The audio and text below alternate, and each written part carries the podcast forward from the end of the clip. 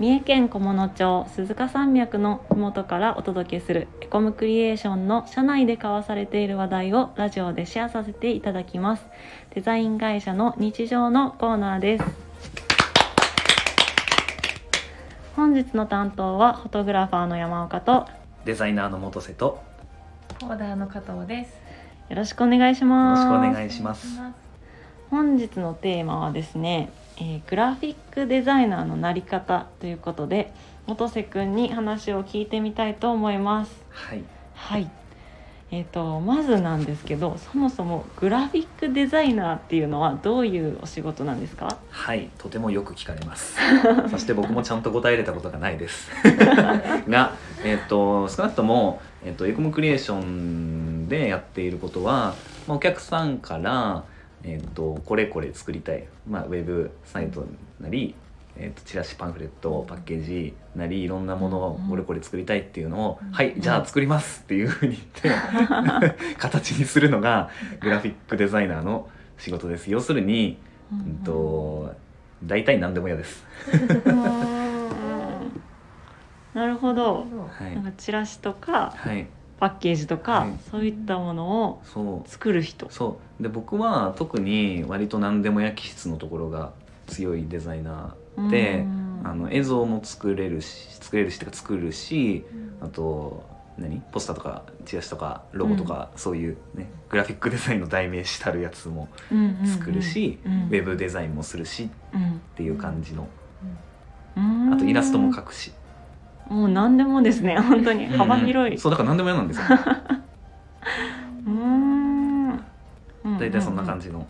ふわっとしたお仕事で、いつも説明に困ります、ね、幅が広すぎて説明が難しいけど、すごいですね。へえ、いろいろ、グラフィックデザイナーとなんかは紙のイメージで、よくなんかウェブデザイナーはウェブのイメージでっていうそういう風に区切られがちだけど、両方やる人がほとんどではって思ってます。要するに、グラフィックデザインって、要するにグラフィックなわけですよ紙媒体にしろウェブ媒体にしろ、平面、のものに何か装いをして、形にするということで、他に差別されるものも結構あるんですけどね。もちろんウェブデザイナーって呼ばれ方もするし、あとは他にもモーショングラフィッカーとか呼ばれる人もいるわけだし、あと 3D デザイナー、キャラクターデザイナー、あと背景デザイナーみたいないろいろいるんです。あとはインテリアデザイナーももちろんそうですけどインテリアデザイナーの中にもグラフィックデザイン兼任してる人がいたりとか、あとはもちろんだからそのファブリック系、要するに布とかそれ作る人はやっぱりグラフィックの知識があってやってる人が多いと思うので、要するにグラフィックデザイナーっていうのはかなり広い範囲の、特にでも紙物を表すことが多いのは確かです。なるほどそのいろいろある中で元瀬くんが特にこれが得意みたいなのってありますか？いや得意全部これが得意って言っちゃうとこれできないんかいみたいになっちゃうからでもやっぱそうね、僕はどっちかっていうとやっぱり紙にやるものがどっちかっていうと好き嫌いの問題ね、個人的な好き嫌いの問題では、紙にやる方が好き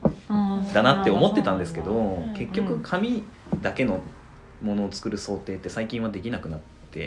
ていて、ロゴを作るにしろ絶対ウェブ媒体になるし、例えば何かしらパッケージ作るとか、単に模様を作るだけでも、ウェブだけじゃなくて、例えばその会社が展示会やりたいってなったら絶対そのコンセプトでその模様とか使ったりするじゃないですか。なんか最近はその、作った後に展開するっていうことを考えなくちゃいけないので、紙にやるのが好きだけどやったところで結局その先を想像してやらざるを得ないわけなのでなるほど、はい、そっか、どうですか加藤さんじゃあちょっとこの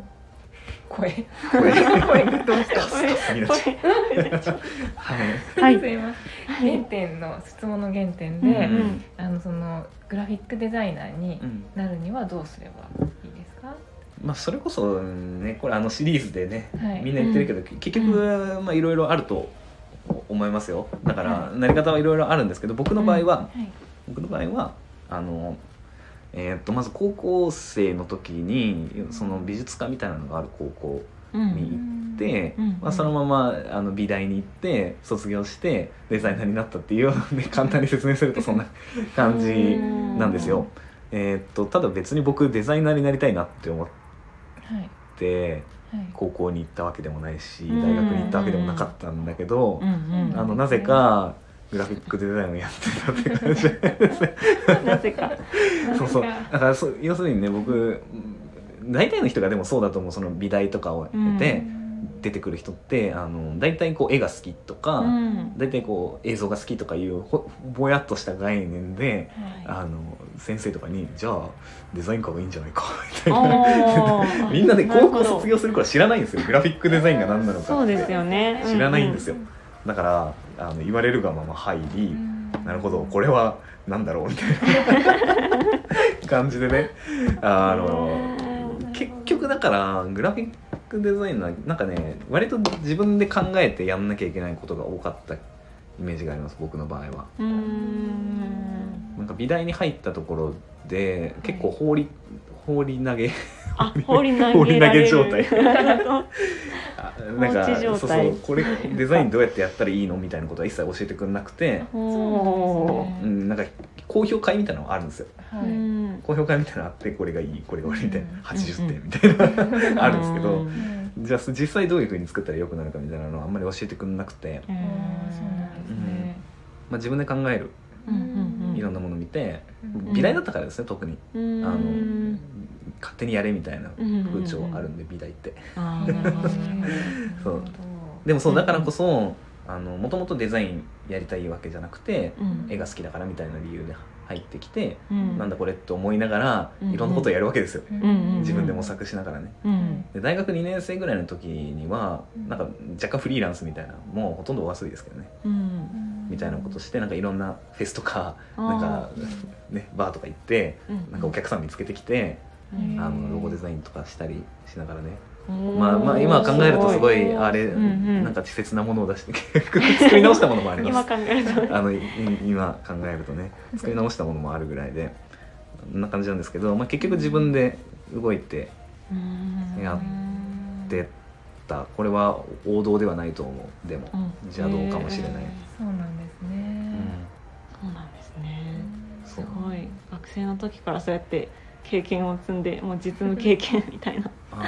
とですよね。まあ、でもほとんど遊びです。だから結局このエコムクリエーションに来た時も、湯野山温泉芸術祭っていうのがあって、それもね、イベントだったじゃないですか。そうですね、でその時に僕要するにねアーティストとして参加してたじゃないですか、グラフィックデザイナーじゃなかったですよね、だからそうそれで参加して、ねエコムクリエーションの山岡さんに、どうやコンクリエーションどうやね、スカウトそうみたいな感じだったんで、まあ流されグラフィックデザイナーになったっていう感じかな。まあそうね、これやったらグラフィックデザイナーになれるってあんまないですね、やっぱり。でもだから僕あれなんですよ、よく広告で流れてくるやつ否定的なんですよね。あ、そうなんですか。広告で流れてくるやつだいたいなんだろう、デザイン未経験者になんちゃらかんちゃらみたいな、たった半年でみたいな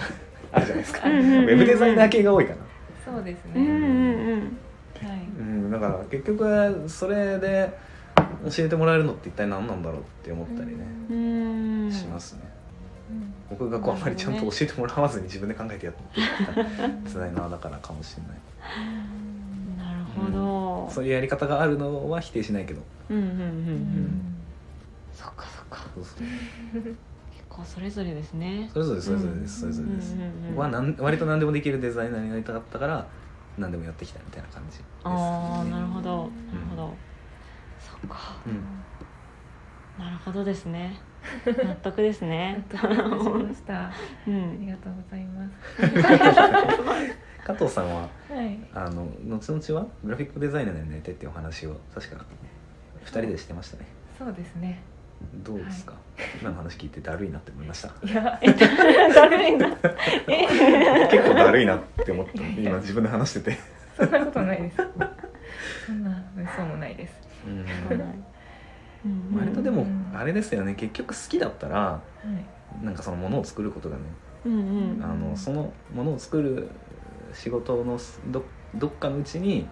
なんかグラフィックデザインっていう選択肢があるよっていうふうに僕は思ってます。なんか、そうね、特別これを学んでグラフィックデザイナーになりますっていうよりかは、うんうん、なんかいろんなことやって、グラフィックデザインでもいいなぐらいのイラストやってて、ちょっとなんかデザインチックなことやりたいと思った時に、グラフィックデザイナーでもいいなとか、ウェブデザインやってて、なんかもうちょっとこうアーティスティックなもの作りたいなと思った時にグラフィックデザインの勉強をもうちょっとしてみるとか。なるほどな。写真とかの人もいますよ。写真、フォトグラファーから構図勉強したいからとか、あと自分の写真にデザインしてみたいみたいな人もいるし、だからどっかなんか作りたいっていうもののどっかの先にグラフィックデザインがあるって僕は思ってます。なるほど。好きなことを続けていった先に結果としてグラフィックデザインの勉強も入ってくるみたいな、はい、っていう感じですかね。はい、なるほど。よくわかりました、はい、ありがとうございます。